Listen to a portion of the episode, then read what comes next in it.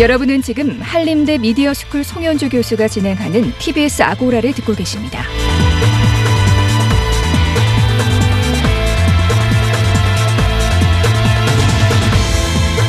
1979년 10월 26일 김재규 당시 중앙정보부장 박정희 대통령을 저격했습니다. 흔히 10.26 사태라고 하죠. 지난 1월 개봉한 영화 남산의 부장들을 통해서도 한 차례 더 조명받은 사건인데요. 김재규 부장은 이듬해인 1980년 5월 지금부터 약 40년 전에 사형을 선고받고 형장에 있을로 사라집니다. 최근에 12.6 재판의 모든 내용을 녹음한 128시간 분량의 테이프가 공개됐는데요. 당시 재판 과정에 문제가 있었고 신군부가 재판에 개입한 의혹도 제기되면서 김재규 부장의 유족들이 재심을 청구했습니다. 두 번째 광장에서는 김재규 전 중앙정보부장 유족 대표 김성신 씨를 모시고 자세히 이야기 나눠보겠습니다. 어서 오십시오. 네, 안녕하세요. 예. 먼저 그 김재규 부장과 관련된 어떤 사실들이나 뭐 네. 정보 이런 것들이 뭐 금기 시대 가지고 네. 실제 이제 유족분들이 얼마나 계신지 네. 이런 것도 보통 많은 시민들이 알지 못하거든요. 네. 일단 김성신 선생님 본인을 포함해서 네. 지금 어떤 가족 관계가 어떻게 되는지 어느 분들이 살아 계시고 한지 예. 뭐 말씀해 주시죠.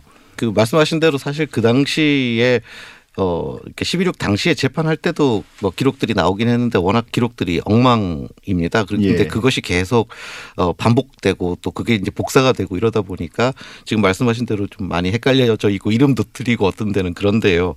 어, 일단 저에게 있어서는 일단 외삼촌이 되시는 거고요. 예. 그러니까 김재규 장군에게 어, 이 형제가 어, 총 삼남 오녀입니다. 예. 예. 그래서 두 분의 그 아드님이 계시고 그 다음에 딸이 다섯 분 계시고 그 다음에 막내 막내 동생 남동생이 예. 계시고 저희 어머니는 셋째 여동생입니다. 예. 그리고 제가 이제 셋째 여동생 김정숙 여사의 제가 장남 이 됩니다. 예. 근데 사실 뭐 앞서 그 유족 대표라고 하셨는데 어 아주 정확하게는 재심 신청 유족 대표 이렇게 보셔야 될 것 같습니다. 왜냐하면 뭐 유족 전체가 지금 어 모두가 다 뭐 일치해서 합의를 한 것은 아니고요. 네, 그 말씀은 이제 예. 재심을 반대 재심 신청을 반대하는 유족들도 있다는 그런 말씀으로 뭐 들리는데요. 굳이 반대 의견까지보다는 좀뭐 네. 미온적이고 예. 뭐 나중에 하면 어떻겠느냐 뭐 아직도 그렇게 하, 예, 생각을 하시는데 이제 저희 어머니께서는 지금이 가장 좋은 시간이라 예. 이렇게 판단을 하시고 어, 재심 신청을 이제 직접 하셨죠. 예. 네. 직계 가족들은 어떤 안 계시나요? 아 아닙니다. 이렇게 부인도 살아 계시고요. 예. 어, 따님이 한 분 계시지 않습니까? 예. 일단 그렇게 이해를 하겠습니다. 근데 우리가 김재규 부장의 재판을 녹음한 테이프. 네.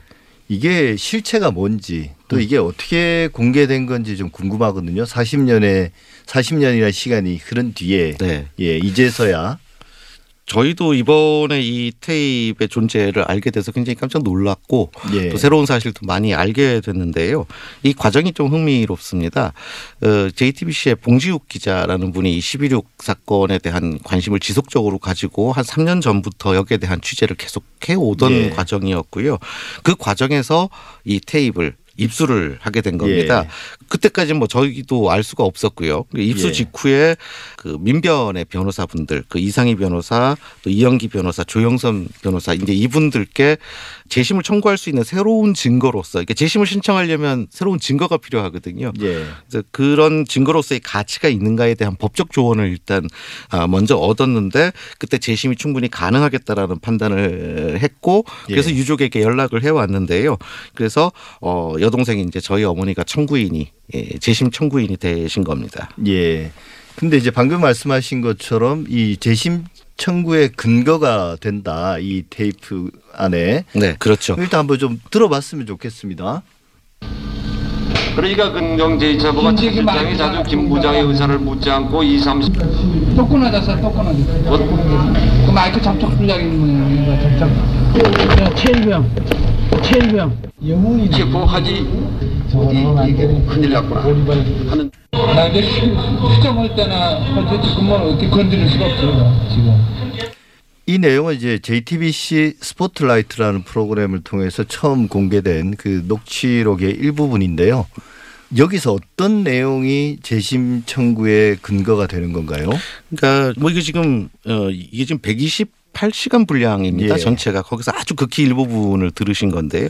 이게 좀 이상하죠. 재판을 지금 그러니까요. 취재하고 예. 있는데 마이크 접촉 분량이다. 뭐 최일병 뭐 어, 그리고 지금 뒤에서 보면 거의 잡담 같은 이야기들이 왔다 갔다 하죠. 그러니까 예. 이거는 재판에서 공식적으로 나온 것이 아니라 녹취를 하는 그 예. 뒤에서 그때 이제 왜 쪽지 재판이라는 이야기도 있지 않았습니까? 계속 예, 예. 뒤에서 어, 재판을 이런 방식으로 가라, 뭐 어떤 발언은 막아라, 뭐 이런 것들이 아마 나온 것으로 알고 있는데, 예. 그러니까 그 녹취를 하는 과정들 속에서 지금 들어간 일종의 잡음이라고 할 수 있는데요. 예. 그렇다면 재판의 독립성이라는 부분들이 심각하게 문제가 있었다라는 하나의 어떤 증거가 되지 않겠습니까?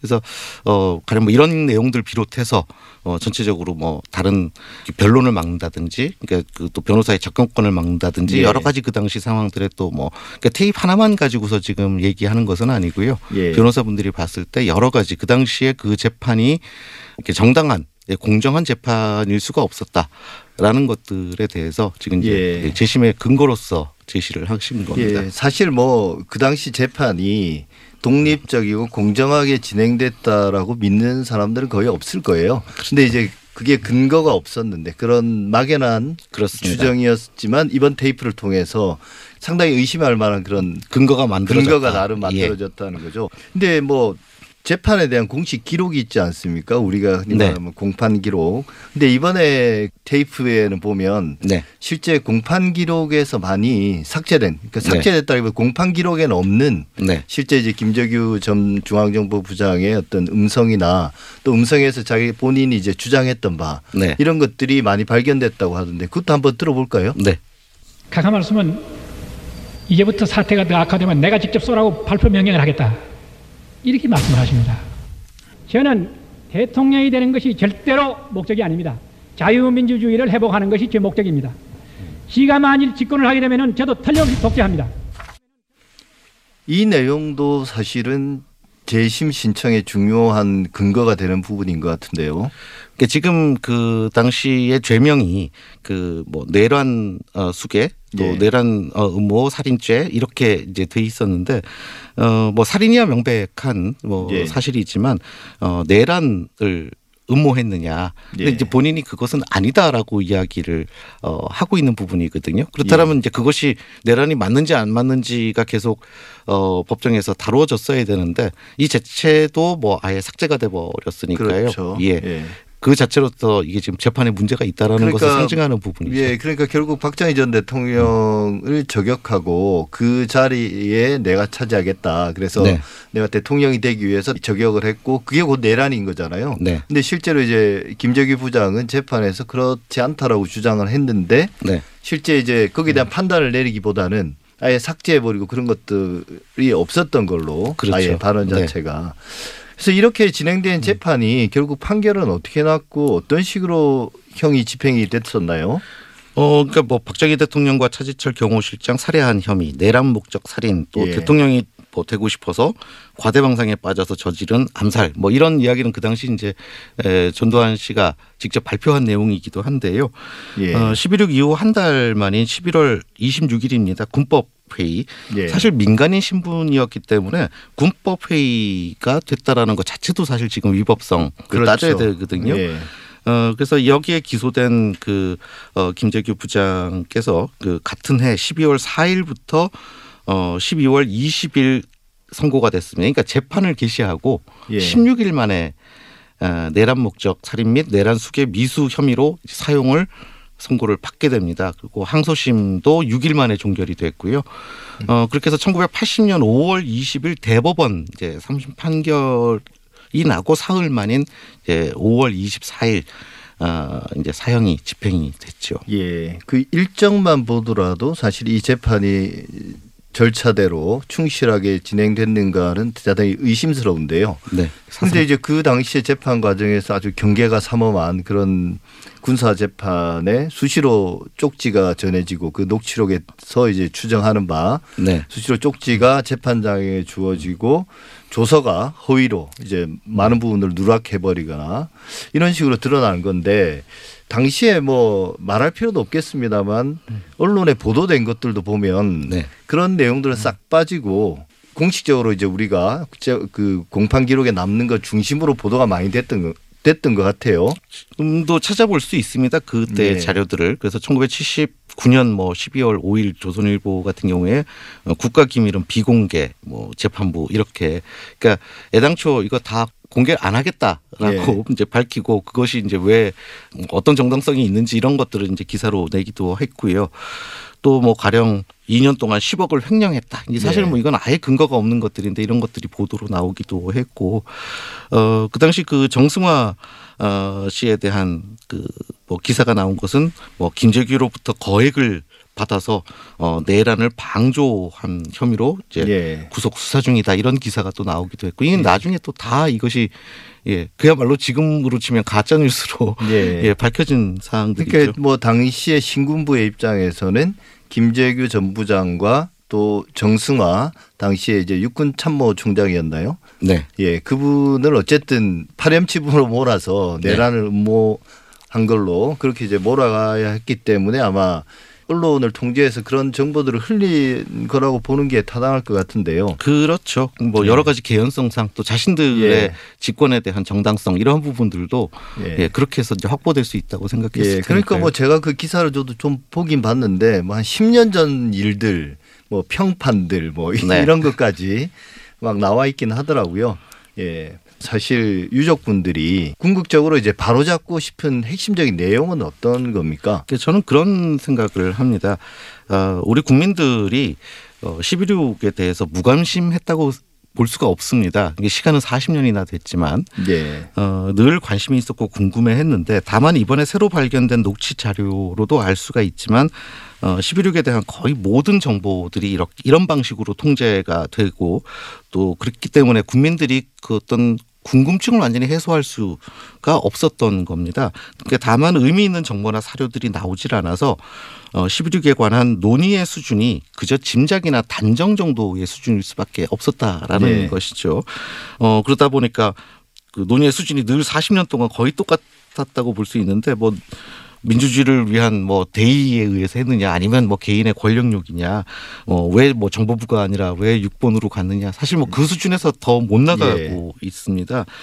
어, 이게 이번 재심 과정에서 어, 11.6이 단순한 어떤 짐작이나 단정의 수준에서 뭔가 역사적 수준의 논의로 더 나아가기를 바라는 것이 어, 저희 유족 또 특히 저희 어머니의 뜻이시고요. 어, 이번 재심 신청의 어떤 본질적 취지. 이라고 예. 또 말씀드리고 싶습니다. 예, 사실 그 남산의 부장들 영화가 나오면서 다시 젊은 세대들까지 네. 그 당시의 일들에 관심을 가지고 그러면서 이제 여전히 박정희 전 대통령을 국부로 이제 추앙하는 분들이 있고 또 한편으로는 이제 김재규 음. 전 부장을 우리나라 민주주의 발전에 큰 기여를 한 분으로 평가는 이제 극단적으로 이제 갈리지 않습니까? 네. 이런 부담들은 혹시 유족분들께서 안 가지고 계시나요? 근데 그 부담은 지난 40년 동안 가 지고 왔던 부담이고 예. 뭐 앞으로도 그건 마찬가지로 가지고 가야 되지 않겠습니까? 근데 예. 아까 말씀을 드린 대로 어 사실 그 극단적인 대, 말하자면 관점의 차이 이러한 부분들은 똑같이 40년 동안 예. 딱그 수준에서만 어, 머물러 있었거든요. 그래서 예. 거기서 조금 더 많은 어떤 뭐 재심을 통해서 어, 좀 새로운 관점이라든지 새로운 정보라든지 이런 것들을 알게 되면 그야말로 짐작의 수준, 단정의 네. 수준에서 조금 넘어서서 그 역사를 역사적 논의를 해야 그 역사가 우리의 것이 되고 가령 미래를 위해서 뭔가 네. 교훈으로서도 우리가 삼을 수 있지 않겠습니까? 예. 그러니까 그걸 금기시하고 덮어두기보다는 네. 사실 이번 계기를 통해서 기본적인 사실관계들을 확인하고 네. 그걸 통해서 이제 갈등이나 이런 것들을 완화시키거나 극복할 수 있는 계기가 될 수 있지 않을까. 저도 그런 기대를 하고 있습니다. 그러니까 공정한 재판을 다시 한번 해보자라는 예. 것이죠. 예, 이 문제는 사실 김재규라는 한 개인의 어떤 명예에 관한 문제, 그걸 따져보는 것뿐만 아니라 실제로는 대한민국 역사의 한 분기점이 됐던 사건을 조금 더 진실과 사실에 근거해서 재조명하는 것이라고 생각됩니다. 우리 역사가 조금 더 명쾌하게 네. 그래서 또 그 결과 앞으로 좀 나아가길 그렇게 기대해 보겠습니다. 두 번째 광장 지금까지 김재규 부장 유족 대표인 김성신 씨와 함께했습니다. 오늘 말씀 감사합니다. 네, 감사합니다.